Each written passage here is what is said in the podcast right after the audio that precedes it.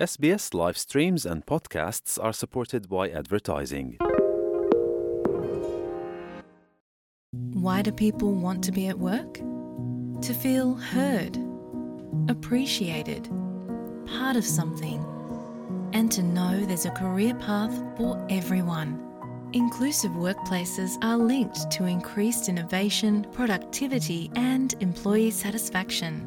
Make your organisation a place where people want to be. For inclusion and diversity training, visit inclusion-program.com.au. આપ છો SBS radio ગુજરાતીની સાથે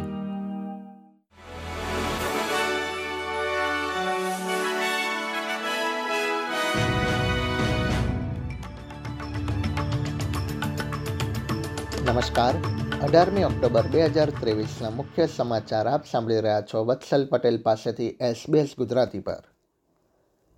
Victoria તાજેતરમાં બનેલી ઘટનાઓના કારણે નાઝી સલામી પર પ્રતિબંધ મૂકનારું ઓસ્ટ્રેલિયાનું બીજું રાજ્ય બની જશે. મંગળવારે રાત્રે વિક્ટોરિયન સંસદમાં જાહેરમાં નાઝી હાવભાવ અથવા પ્રતિકને ઇરાદાપૂર્વક પ્રદર્શિત કરવાને ગેરકાયદેસર બનાવતો કાયદો પસાર કરવામાં આવ્યો હતો. માર્ચમાં વિક્ટોરિયન સંસદની બહાર પ્રદર્શનકારીઓએ નાઝી સલામી આપી હતી અને ત્યારબાદ તેની પર પ્રતિબંધ મૂકવાની પ્રક્રિયા ઝડપી થઈ હતી. કાયદાનો ભંગ કરનારાઓને ત્રેવીસ હજાર ડોલર અથવા બાર મહિનાથી વધુની જેલની સજા ભોગવવી પડી શકે છે.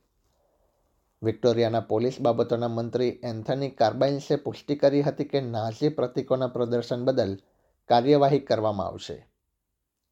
પોલીસ પાસે સત્તા હશે કે તે કોઈ વ્યક્તિને નાઝી પ્રતીક અથવા હાવભાવને જાહેર પ્રદર્શનમાંથી દૂર કરવા તેમજ ધરપકડ કરવા અને કાયદેસરના આરોપો પણ મૂકી શકે છે. આ ઉપરાંત અધિકારીઓ નાઝી પ્રતીક અથવા નાઝી હાવભાવ દર્શાવતી સંપત્તિને જપ્ત કરવા માટે સર્ચ વોરંટ માટે અરજી પણ કરી શકશે.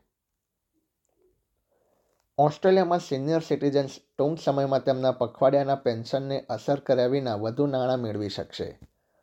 કેન્દ્રીય સંસદમાં બુધવારે નવા કાયદાઓ રજૂ કરવામાં આવી રહ્યા છે. જેનાથી રોજગાર પર હોય તેવા પેન્શન પર રહેલા લોકોને ચાર હજાર ડોલરનું પ્રોત્સાહન મળશે. આ પ્રસ્તાવ હેઠળ આગામી વર્ષની શરૂઆતથી મહત્તમ વર્ક બોનસ બેલેન્સ લિમિટ સાત હજાર આઠસો ડોલરથી વધારીને અગિયાર હજાર આઠસો ડોલર કરવામાં આવશે. ઓસ્ટ્રેલિયા નવી ભાગીદારી હેઠળ ફિજીને વધારાના ચૌદ બુશમાસ્ટર લશ્કરી વાહનો અને પેસિફિક રાષ્ટ્રના મુલાકાતીઓ માટે ફાસ્ટ ટ્રેક વિઝા અરજી પૂરી પાડશે. વડાપ્રધાન એન્થની એલ્બાનીઝે ફિજિયન વડાપ્રધાન સિટીવેની રાબુકાને કેનબેરામાં આવકાર્યા હતા. જ્યાં બંને દેશના વડાપ્રધાનોએ ક્લાઇમેટ ચેન્જના મુદ્દે અને આર્થિક સંબંધોને વધુ મજબૂત કરવા માટે ભાગીદારી પર હસ્તાક્ષર કર્યા છે. ઇઝરાયેલે ગાઝા સિટીની એક હોસ્પિટલ પર હવાઈ હુમલાની જવાબદારી નકારી કાઢી છે.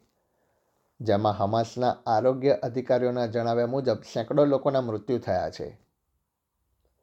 હમાસ દ્વારા સંચાલિત ગાઝાના આરોગ્ય મંત્રાલયનું કહેવું છે કે મંગળવારે સાંજે થયેલા હુમલામાં ઓછામાં ઓછા પાંચસો લોકોના મૃત્યુ થયા છે.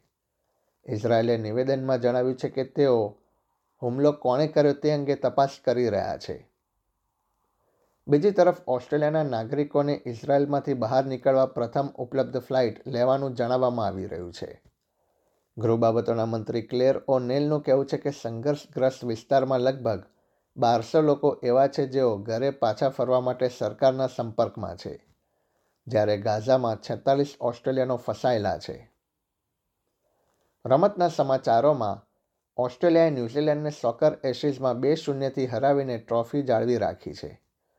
છેલ્લે ઓગણસિત્તેર વર્ષ અગાઉ રમાયેલી આ ટુર્નામેન્ટ બાદ તેની ટ્રોફી ગાયબ થઈ ગઈ હતી, જે તાજેતરમાં ક્વિન્સલેન્ડમાંથી મળી આવી હતી.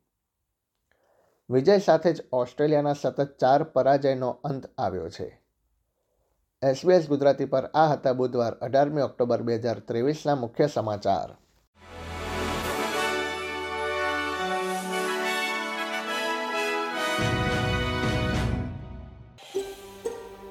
આ પ્રકારની વધુ માહિતી મેળવવા માંગો છો? અમને સાંભળી શકશો Apple podcast Google podcast Spotify કે જ્યાં પણ તમે તમારા પોડકાસ્ટ મેળવતા હોવ.